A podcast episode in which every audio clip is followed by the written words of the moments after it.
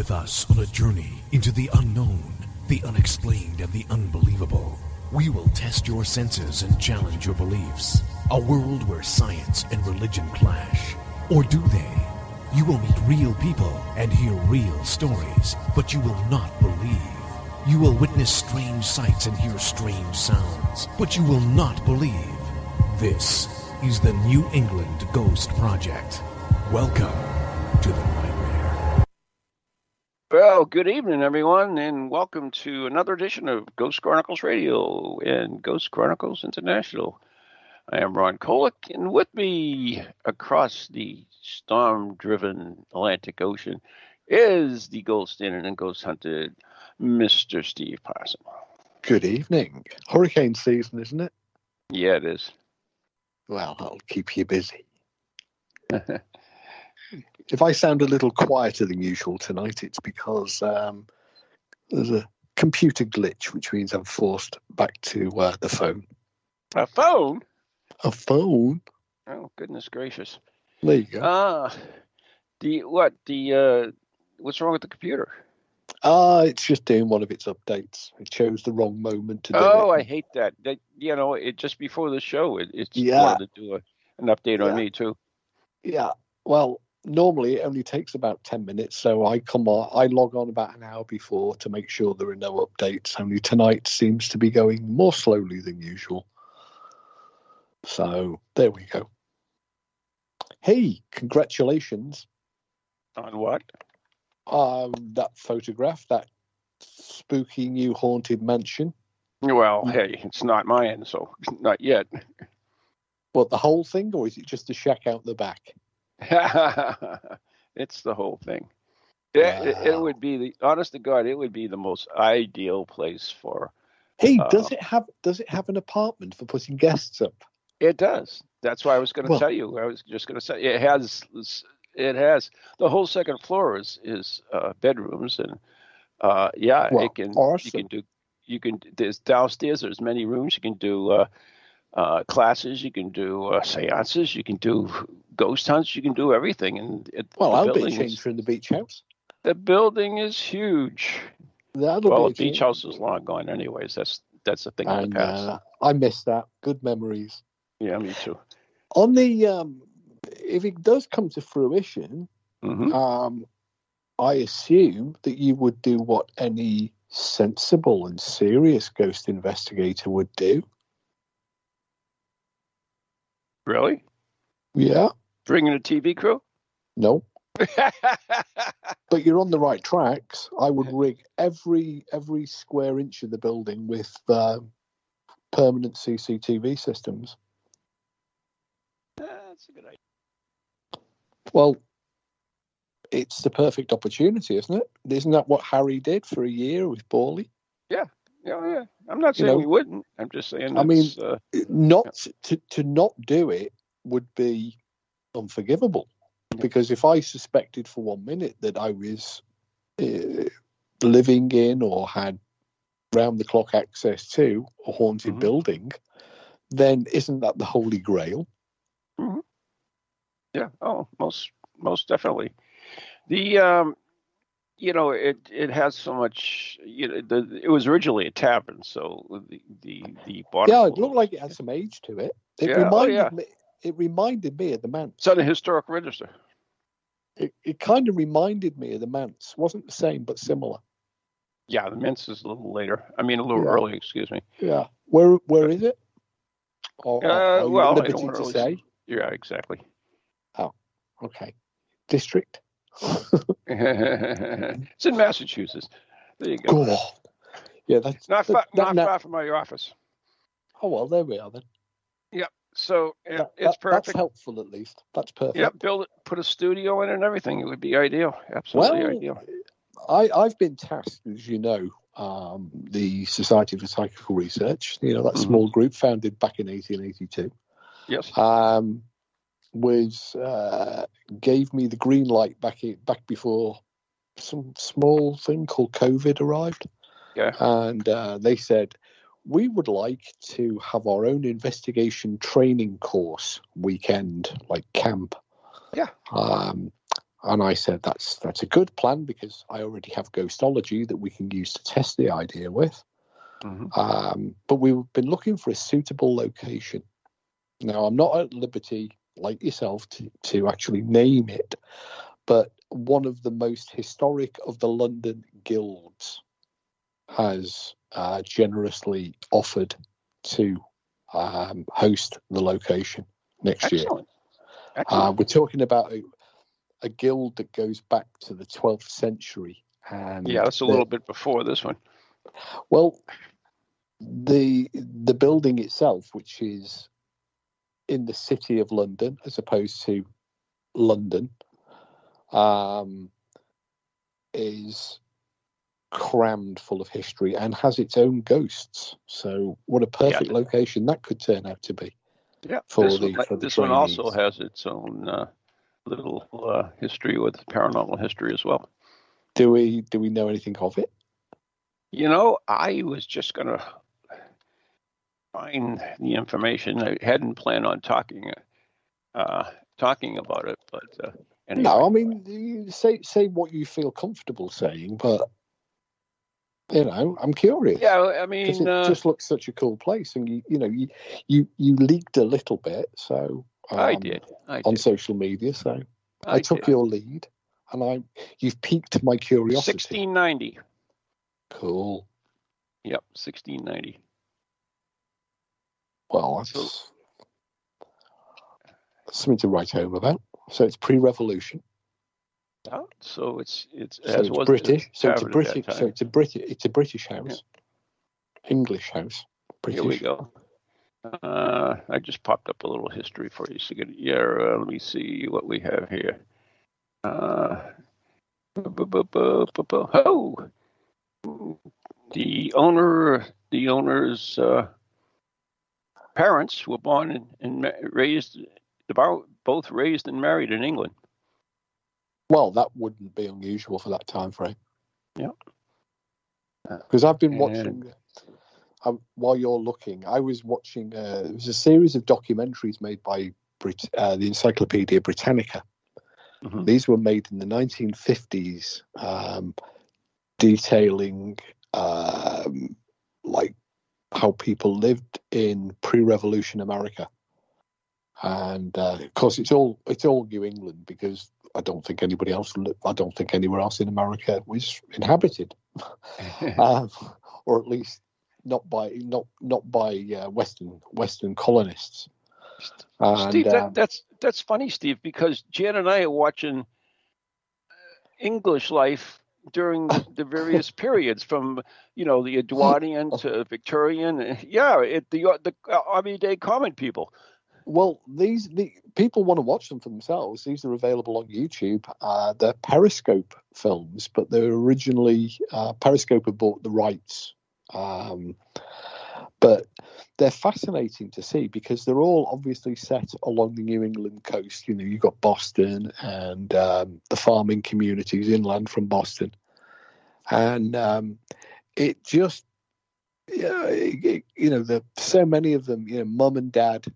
Um, the, the one, the one I was watching today. Um, they there's mum, dad, three children, uh, one one son, two daughters, and they said the youngest child was the only one born in the Americas. Uh, since the family emigrated six years ago, and that was set in sixteen the sixteen eighties. So Mhm. kind of fits. And Yes, it, I, I remember on my last trip over, we had that that ghost hunt night with uh, the historical society up the up the coasterways in uh, Salisbury. No, Yes. Hampton.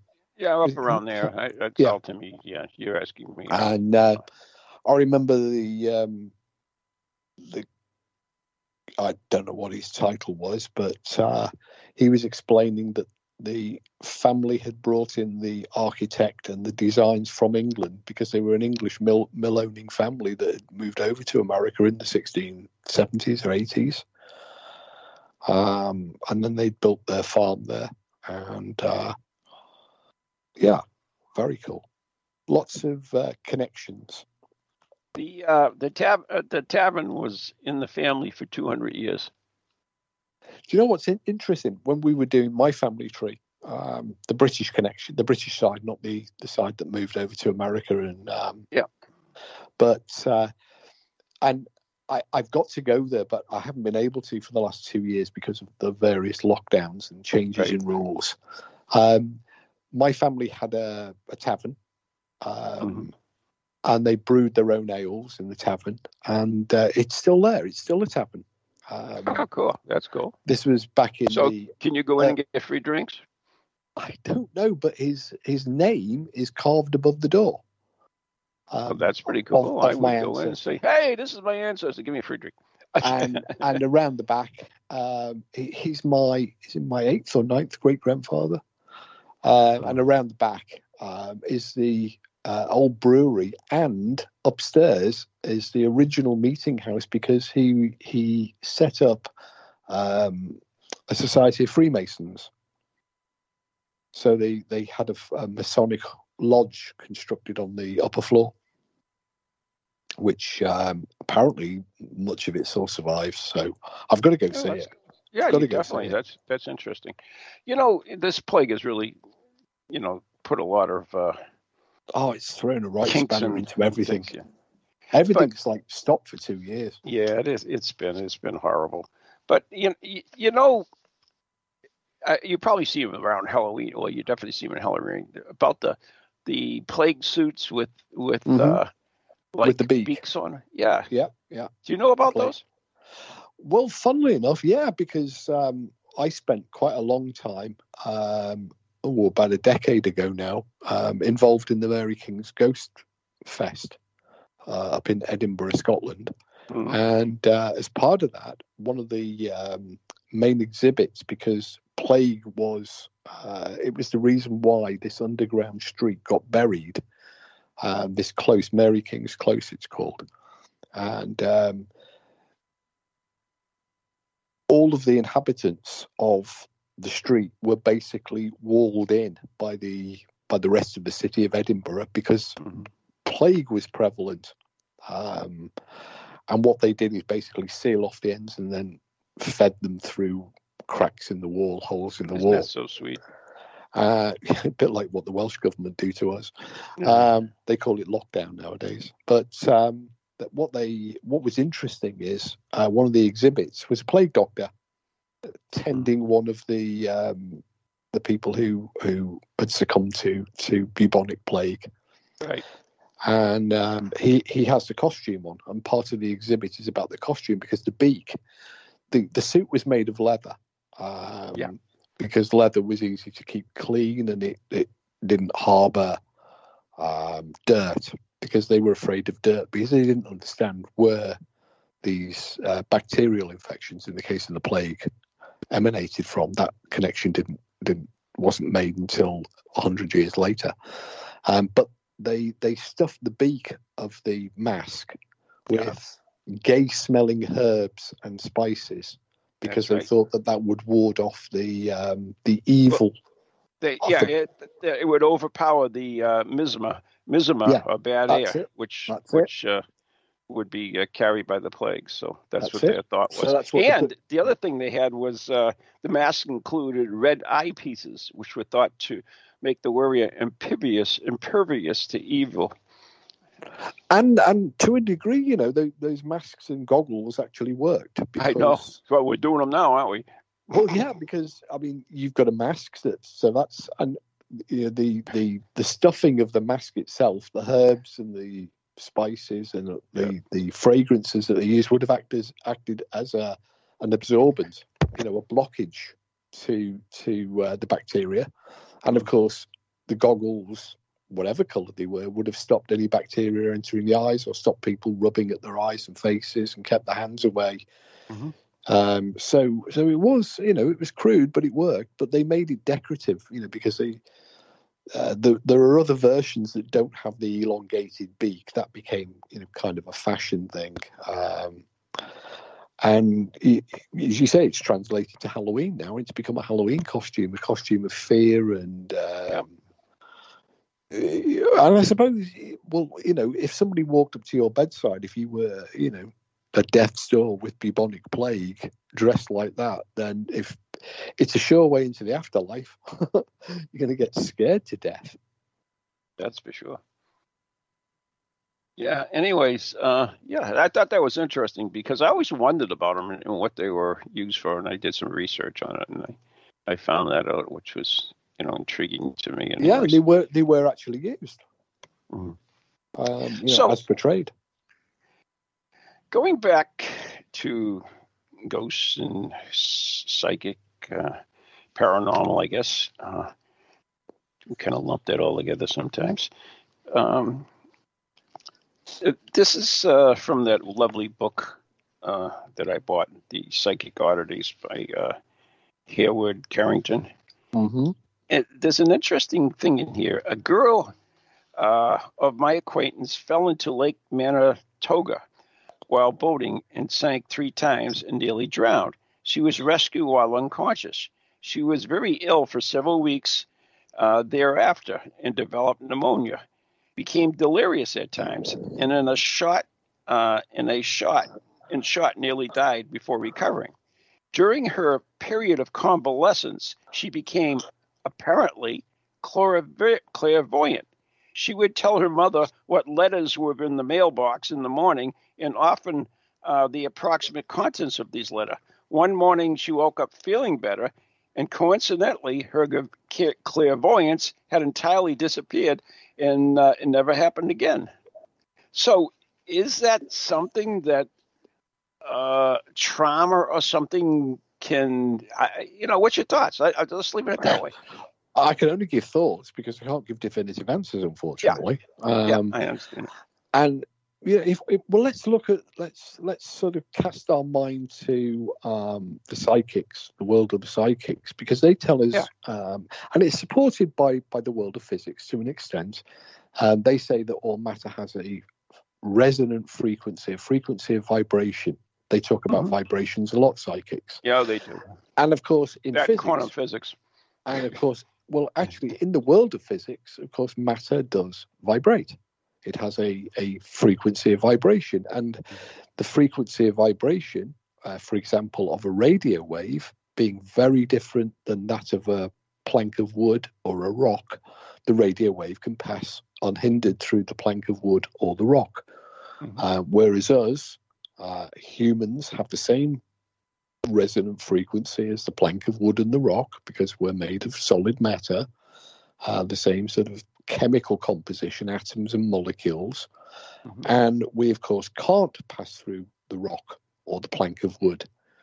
Um, now, what science has dis- discovered and what psychics have claimed is that during periods of trauma and during periods of uh, stress, then um, they suggest that our fundamental vibration, you know, they, they psychics talk about raising your vibrations, changing yes. your vibrations.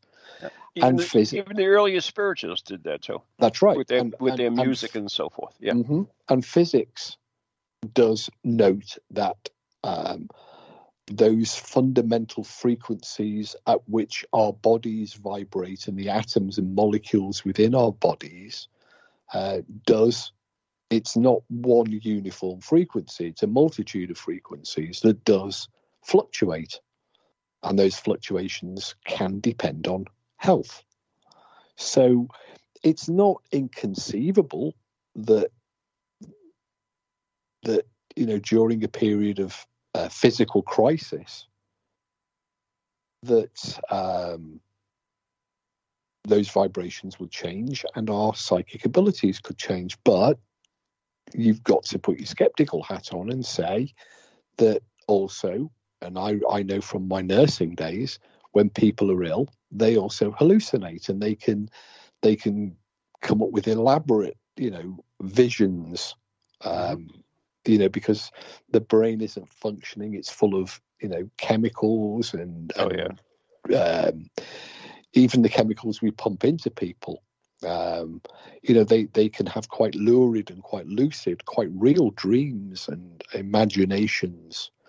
But in the account by Carrington, what you what what the account says is that she was able to correctly guess the contents of letters. Now, we've got to say that back in the 19th century. First of all, she knew what letters were in the mailbox. Yeah. I mean, I, I, I can sort of guess each day what's going to be in my email inbox because mm-hmm. you tend to have the same communications day in, day out.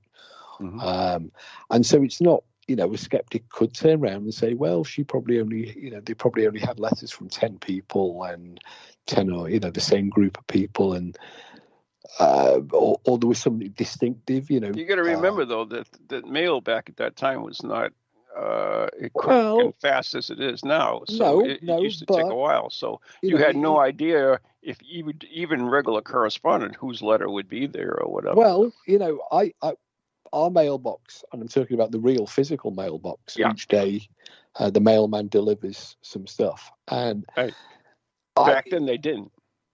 Uh, well, they had mailmen. Yeah, but back then they it wasn't a daily delivery.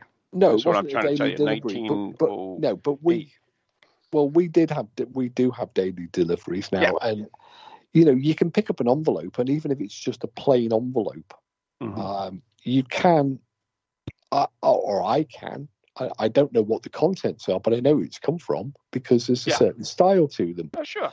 Or it's like guessing your Christmas presents, right? Yeah, like yeah. a certain postmark or a stamp or uh-huh. or even the type of you know envelope that's being used you know if if if, if i get um, a mail shot from the ghost club or the spr or or the bank um, you know each one of you yeah i know what that is i know what that's going to be i can i'll and so back then you know the handwriting from certain people would be recognizable um and a, a, glance at the envelope would say, "Oh, that's from my aunt or my uncle or my bank manager, if such mm-hmm. things." You know, so you know, a skeptic could argue um, quite convincingly that you know we we it's not inconceivable that, that the person would recognize the mail without ever opening it, or yeah, at least recognize it from. After she felt better. No, well, that's the interesting part. Um, but I don't think it's entirely inconceivable, and it does. You know, as I said before, you've got mediums who talk about vibration states, and you've got so yeah. We're talking about, basically about temporary psychicism. Psychicism is that a word? Psychicism. Well, you know, the the psychic human ability. the human brain, mind, consciousness is a is a mysterious mm-hmm. thing that that you know we we still don't understand today. And uh, there are many examples where people do, you know, there are people who wake up and can suddenly speak, are fluent in a language that they, you know, after a bang on the head, that they're suddenly fluent in Latin or French or German or Polish sure. or, and then that ability goes away. You've got mm-hmm. people who, you know, so we don't yet understand the extent of what we're capable of and so we, we, you know people do demonstrate these these ma- almost magical abilities sometimes. And then whatever label we choose to give that that that ability, and sometimes those abilities are transient.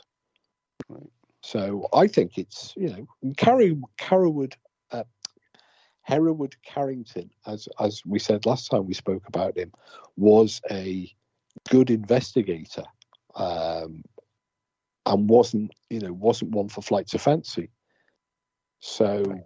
I imagine that he would have done the background research that was necessary and that he, he himself was convinced enough to write it down, which meant that he himself would have been uh, convinced enough to think it worthy of writing down. Mm-hmm. And the interesting thing, he talks about his own occasion with the, the Rhine cards, the ESP cards, mm-hmm. Mm-hmm. which he's he's never had any luck with at all. Uh, results of five or six guesses. So I'm not sure how many was in the in the uh, pack. What about 25? It, Is it 25? It's always had 5 by 5, 25. So 25. Okay, 25 in the pack. He says on one occasion, after some friends had called for tea and sequentially, sequentially departed, I said to my wife, I feel psychic. Let's get the cards. Uh, we ran through the uh, pack five times. I acting as receiver. My hits scored on this occasions 12, 14, 18, 15, and 12, which is higher than what it should be. Never before nor since have I been able to score anything by chance. Uh, did my inner feeling have anything to do with the results? And if so, is it not rather an indication indicative of the facts that subjects in these tests should be selected at particular times and at such and at such uh, times only? If it is true uh, that this might be, uh, if this is considered importance, uh, so he says he leaves it to Dr. Rhine to work out the politicity on that one of well, his suggestion. Uh, before his, his, so, yeah, go ahead. No, I was going to say before we come up to the break. Um, After the break, uh, we we did a similar card guess thing, um, but before but we got a couple of minutes left. My wife, uh, Kat, buys mm. the occasional lottery card. We don't yeah. do the lottery regularly, mm. um, but she only buys a card when she has a feeling to buy a card. Right. And the amount of times when she's had a feeling to buy a card, um, and we've had a substantial win on that scratch card or um, mm-hmm. has become so noticeable that I've suggested on a number of occasions. Uh, you know, she'll say, "Oh, I had I had an idea to buy a card. I did. I won." Now, they far outnumber the number of times when she's bought a card on a whimsy or a feeling and failed. Mm-hmm. So perhaps you know, gut instinct, feeling. You know, he felt that there was a. Uh, well, but that... when we come when we come back after the break, um, you reminded me of something that happened during a card guessing game uh, card guessing experiment that we tried many, many years ago. Oh yeah, well, we'll definitely want to talk about it. So talk about it when we come back. Subject we're talking about right now, anyways. But uh, yeah, it's uh, yeah, so it's intriguing. Anyways, maybe that time does affect. But anyways, we do have to get going because we are coming up in the break. Uh, today's show is brought to you by our good friends at Ghost Chronicles Radio on Patreon, Quinn Doobie Craig DeGrout, Anna Rocha, and Susan Brown. We want to thank you so much for supporting us and uh, helping make this show. And uh, Circles of Wisdom 386 Merrimack Street, Methuen, Massachusetts. And I guess that's about it, right? Yep, there's the music. We'll be right back after the break.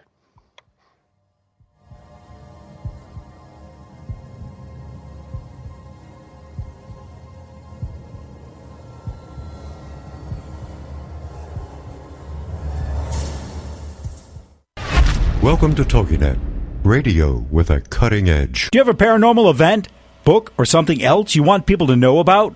Then why not advertise it on Ghost Chronicles Radio? With over 150,000 downloads a month, get your message out to an audience that's interested in the subject. We have a plan at a cost that fits your needs. For more information, contact Ron Kolek at anyghostproject at comcast.net or call 978 455 6678.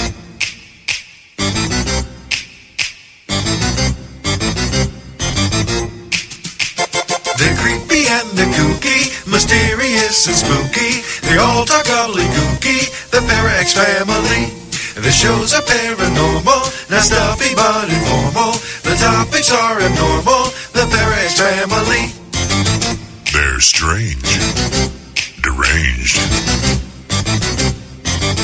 unrestrained. So grab your favorite brew, it's time to rendezvous as we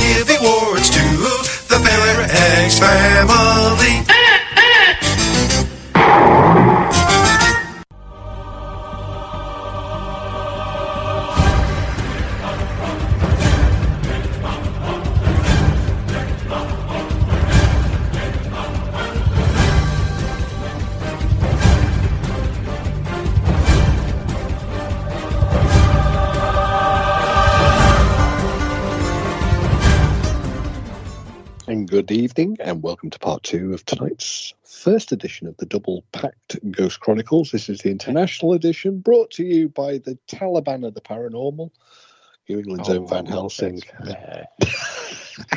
We've taken over the airwaves. And, um, and yeah, the gold standard in ghost hunting. We're talking about, well, just talking about the paranormal. paranormal. Yeah. And uh, I was going to talk about. Uh, Ron reminded me at the end, towards the end of part one, of uh, many years, nearly twenty years ago now. We Oh, were we were contacted by a lady in Liverpool, England, who said that uh, she had the uncanny ability to know um, which cards of a deck of cards um, were were the next to be drawn. Ah, And so, so we're intrigued. We went over with some sealed decks of cards. These were normal playing cards, fifty-two in a pack, Yeah. and uh, we we we we we spoke Which is to good because you didn't change the conditions, right? No, that's no, what she we- was claiming, and, and Yeah. that's what you. Yeah, it makes sense. Um, good. We we spoke to her and we said, "So what is it you can do?" And she said, "Well, you know, I can um, I can guess the cards um, before the the card is drawn. I can, you know, whichever one's the next one." He said, "So, so we we set up a couple of cameras and we said, right, okay, we'll demonstrate what you can do." Uh, we changed nothing. We we gave her, um, you know, the opportunity to show us her ability and um she failed miserably. Uh, she wasn't able to get. I want to know what the know, excuse is because it's Well- an excuse. Yeah. Um, she she didn't give an excuse um, because she had said that she could guess the suit and the card itself. So the 7 of clubs, or three of diamonds, or the jack of spades, etc., etc. But she got she none. close? Uh, no. Um, she she she you know she got the occasional one clo- near you know Yeah, close, but but you know that was just so we we we you know we she she'd been a lovely host and we we thought well you know let's throw her a lifeline. We we got another deck out and said look let's just go for the suit. Um, you know you got four suits Yep. One four out, deck. one out of four chance. Yep. see see if you can get us the suit. Um, and she did just as badly. And uh, she was she was getting, you know, obviously a little embarrassed. And we said, right, we'll get another deck out and see if you can give us a colour, red or black. 50 50. 50 50 now. Yeah, red or black. And no, she was no better there either. And we were doing the statistics, and she was scoring about chance. You know, there was nothing special or unusual about. And she was deeply embarrassed, and she went off into the kitchen to have a break because she said, it, you know, she wanted to clear her mind. And our, you know, we said, well, look, take a break, and we're, we're, we're, we've still got some decks left. We can, you know, maybe it's just not right. Um, so, one of there were three of us present when we tried this experiment. Uh, who uh, were, were, who'd gone over to um, so the the guy Dave who was operating our cameras on that particular occasion, um, whilst Anne was collating and I was um, acting as um, the experimenter. Right. Um, Dave, uh, we know we checked the cameras were working. She was in the kitchen, and um, there was what there was uh, a deck that had been previously used still on the table, face down. Mhm. And I picked up the first one. and Said, "Well, what do you reckon it is?" And he shouted out a, a card, and I turned it over and played it face down, face up. And he went through the deck and got 34 without break. Really? Uh, he only got it. He only went wrong when Anne and I um, started to show real shock and like, how are you doing this? You know, like, are you, che- are you cheating? Is this a, you know, are we the victim of a parlor trick? Um, after that, he the, the, the number the first thirty two he got one after the other in sequence, and then it just failed Interesting. we don't know. It, it, we tried. We tried again with a sealed deck. Um, After we'd finished at the house, we went. Hang on a minute. We need to experiment on you now, um, because what you did before was extraordinary. Let's let's try and see if that's replicable. Right. And he never repeated it. It was never uh, repeated again. He never even scored above chance. You know, it was all guessing, obviously. But on that one occasion, um, That's the thing, Steve. You know, maybe the same as your wife. Is it Is it really guessing, or is it is Oh. it something that that gives us the information we need? Well, Anne and I have talked about this on many occasions, and I know, uh, and and she will be joining us on a on a on a uh, an upcoming show. Oh, excellent. Um, but we both have said uh, to each other on a number of occasions that um, we have seen enough demonstrations of an unusual ability. Let's call it psychic ability. Psi? yeah, of psi, Yeah. um, to believe that there is something there, but neither of us believe that the medium can control it.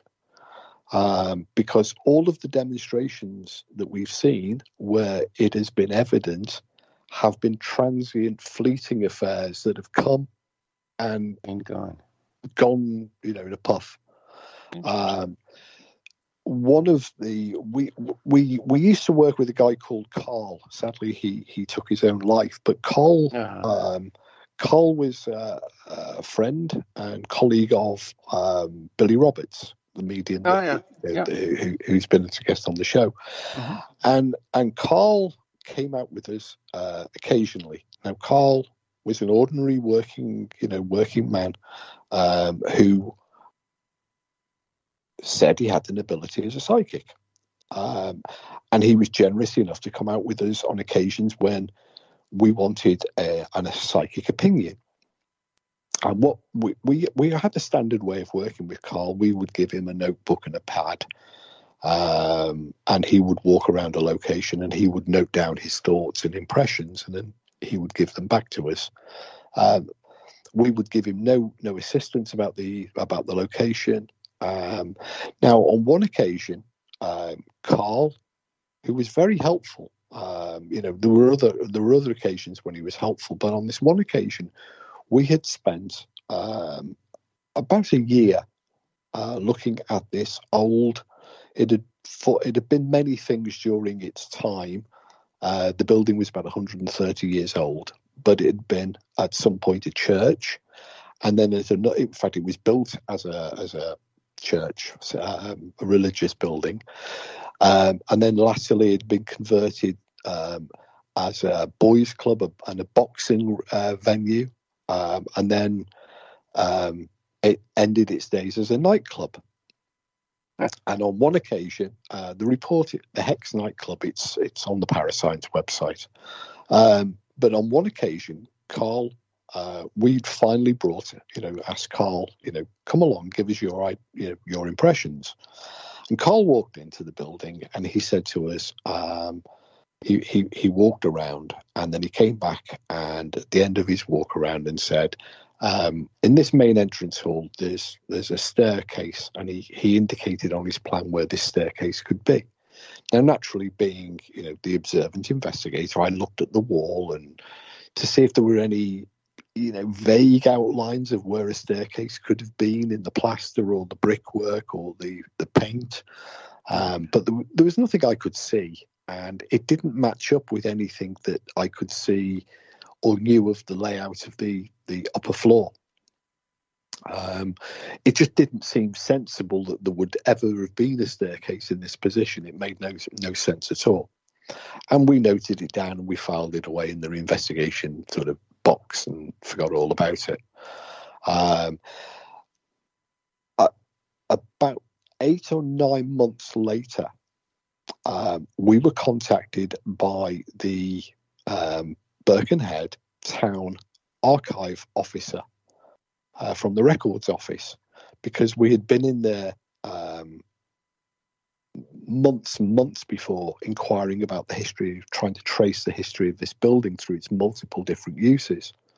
As I said before, it had been uh, a nightclub, and before that, it had been a uh, a dance hall, and before that, it had been used in, in the Second World War as a feeding station, what was called a British restaurant, where they would feed they would feed um, the workers, you know, who were um, uh, employed on war duties in, in and around the town. Before that, it had been a, a boys' uh, youth club. And then before that, it had been, of course, as I said before, uh, as it was originally built, a religious um, building, a church. a chapel. Mhm. Um, during renovation work on the uh, town hall, they had found more boxes of records, some of which pertain to this building. And she said, uh, you know, you were asking about the building, uh, and uh, did you want to come and look at this other box of stuff that's that we've only recently found a week or so ago? So we went down there. Now, one thing about records offices is they are quite meticulous about keeping records. It's, it's their job. Yeah. And this box had not been opened since 1957. It was still sealed, and the date at which the box was tied up and sealed and put away was 1957. Uh, and it had last been accessed in 1954. So the box, you know, the contents of the box had been looked at in 54. The box had been finally closed and put away to storage in the attic space in 1957. Inside the box were uh, lots of papers, including a set of plans for the building as it was originally built in the 1870s. And guess what was where Carl said it was? A staircase. A staircase. You know, that's funny, Steve, and and, and actually, I'm glad we've had this conversation because I- it's making my before- mind Just think. About, before you do, just before Yep. you do, can I just uh, say Yes. what what was Yeah. most convincing about that? Yeah. is people would say, "Oh well, Carl could have been, you know, you could have given him clues." Right. Well, that was, you know, that was proven by the records that we couldn't because we didn't, didn't know, know. eight months earlier, um, and you know that this this staircase, and it was it it only existed for about two years before uh, a fire damaged part of the building, and the entire structure was pulled down and rebuilt. But that's why there were no traces of the staircase, so there was nothing left of the staircase.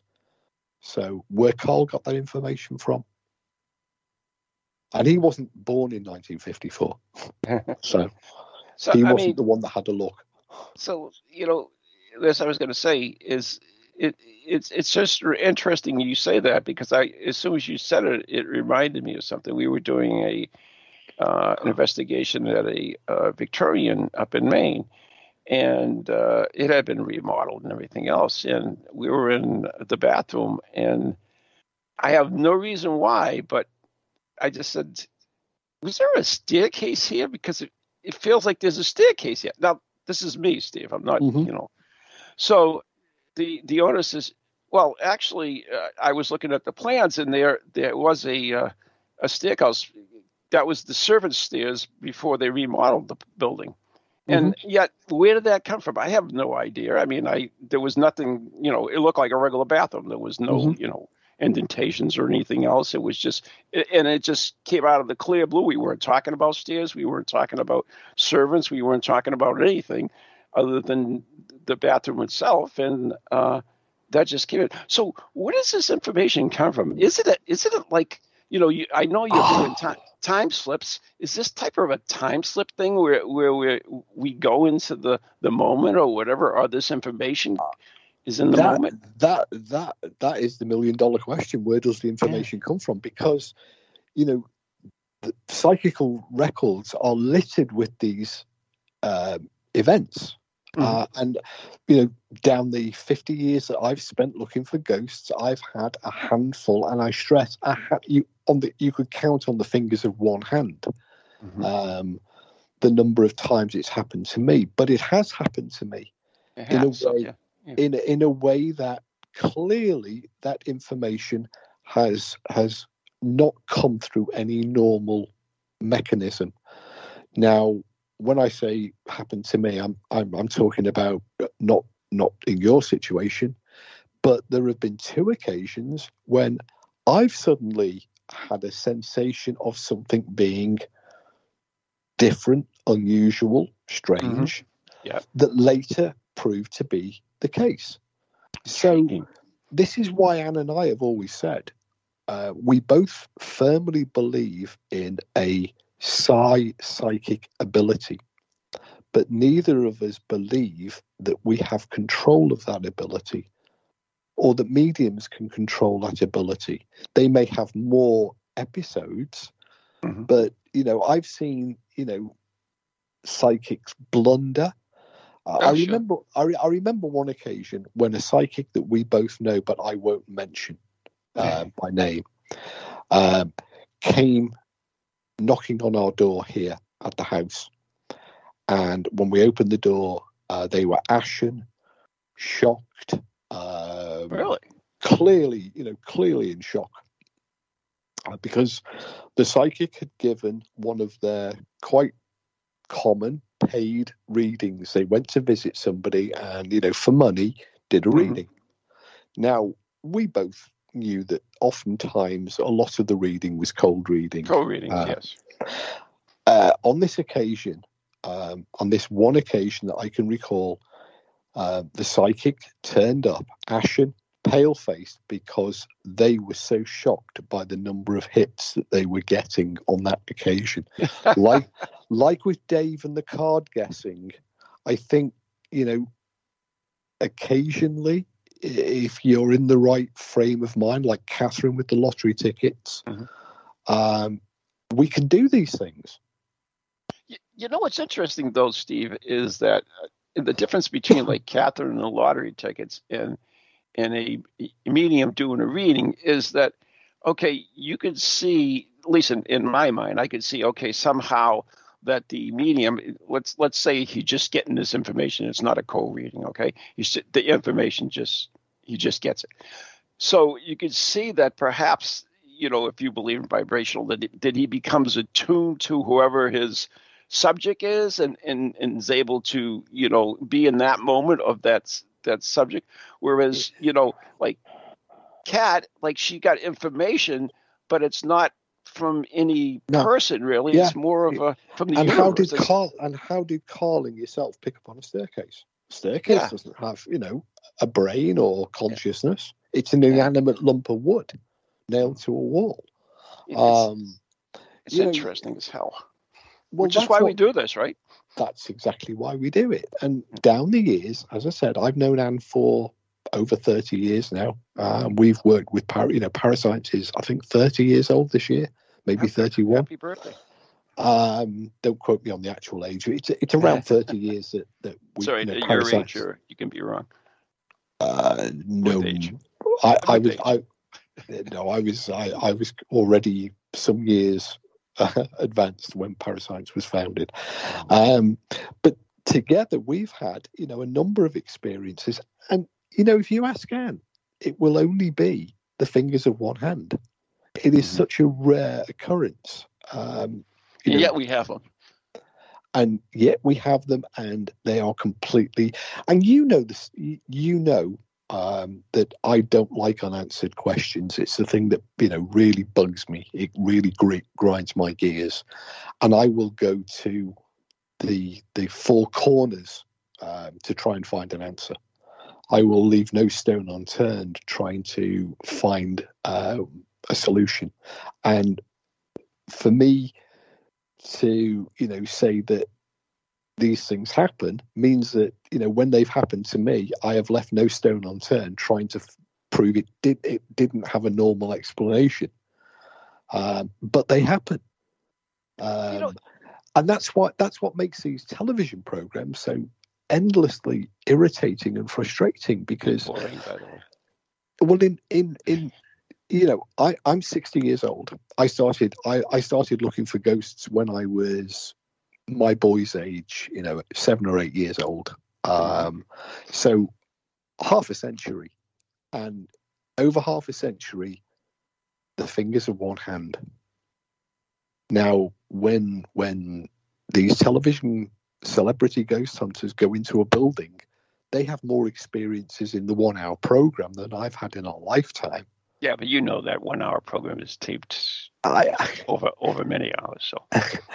All right, they have in that 24 hour that they're taping the program more Yeah. experience than I've had in my entire yeah, lifetime. I'll give you that. That's right. And I, but to me, that's that that that strengthens my my experiences. The five five or six experiences um, over in a lifetime strengthen the reality of the phenomena because let's be honest if if these things are real if ghosts are real and apparitions are real, and psi is real, uh, then it should be incredibly rare. It shouldn't be an everyday occurrence, and it isn't an everyday occurrence. So, you know, I've got a batting average uh, of one in 10 years. Yep. So I, I realized actually my last one was about 10 years ago. Oh, wow. So, so I'm probably due. the other thing, Steve, is the yeah, you know, there's there's a couple of questions I have actually. The first one, and we'll take that first, is that um, would anybody in that particular time and space have the same results? Now, for instance, if Dave didn't do those cows, but she just came back in the room, and Mhm. and and you know, you were just sitting around, and she said, and she did it. it w- w- is it possible that she could have got those 32 I don't, I don't know because it never took. But we I know Did that. that's the thing we don't know, and, and I don't know. even know how you could even. Although, although, How could you do a control on that? You couldn't really. you couldn't um and Hmm. you know this is this is what we were explaining to to some quite eminent members of the society for psychical research because what they wanted to do was to send investigators in after a hypothesis had been conceived and we said no because investigating a location has got nothing to do with science. It's more to do with forensic detection. Exactly. um, the, the science comes hypothesizing comes much later down the line.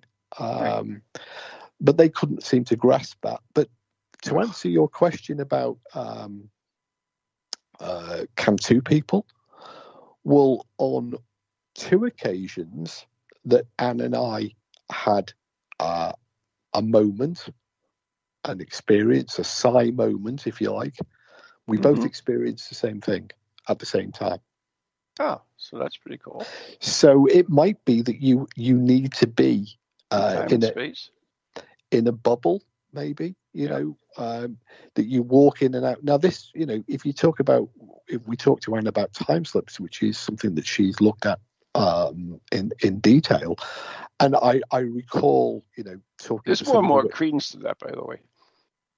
Well, I, you know, I, I, what what's interesting is one of the accounts I remember from a, a location had a time slip attached to it, and I remember the witness, and this was repeated in some of the Liverpool time slips as well. The witness would say that it wasn't just everything looked different; they said that everything changed, like they'd walked into a bubble, or when it changed back, it suddenly reverted like a bubble bursting. Right. So maybe, you know, I don't want to use the word portal, but maybe you Oh yeah. you enter into uh, a moment where one reality clashes or bumps into another reality Mhm. and allows an opportunity for Or even dimensional. interact.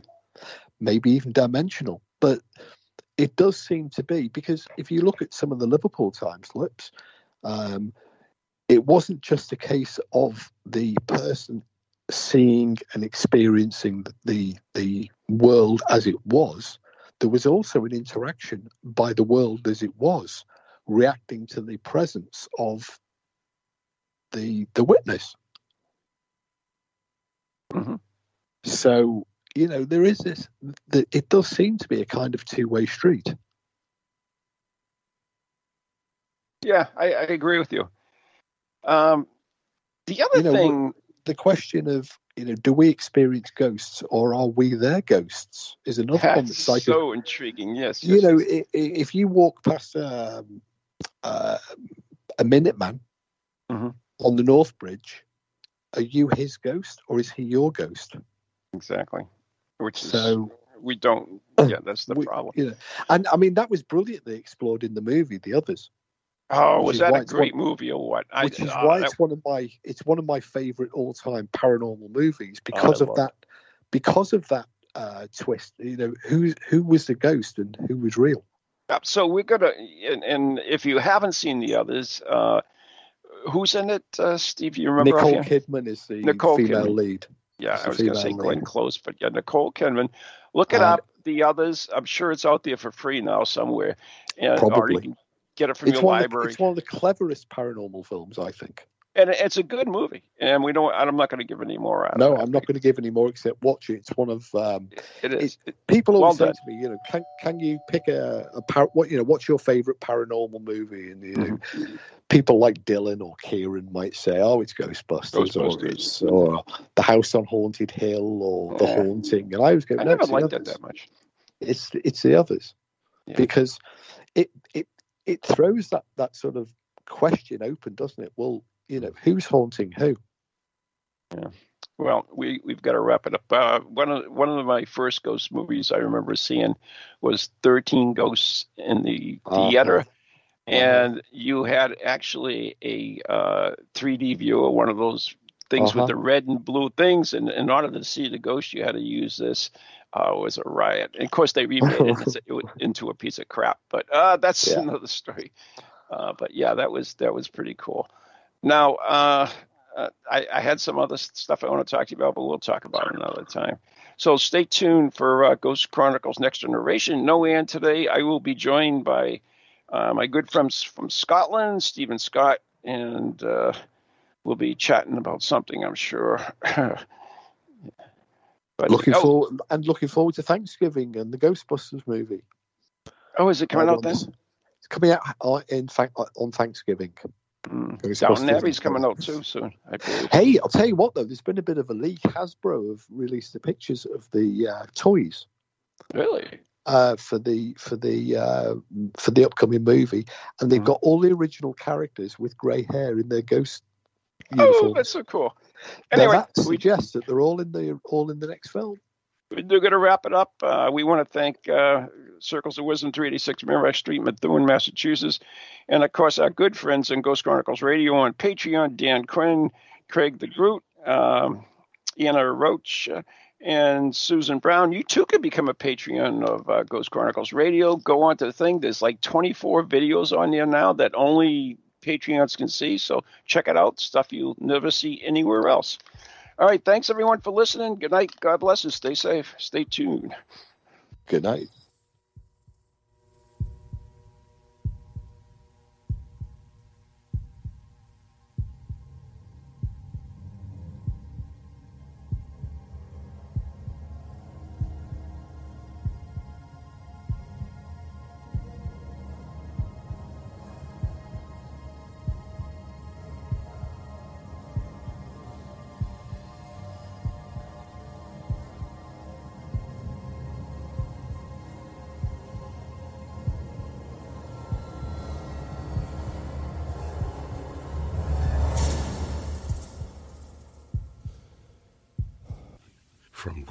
To ghosties, long leggedy beasties, and things that go bump in the night. Deliver us, good Lord.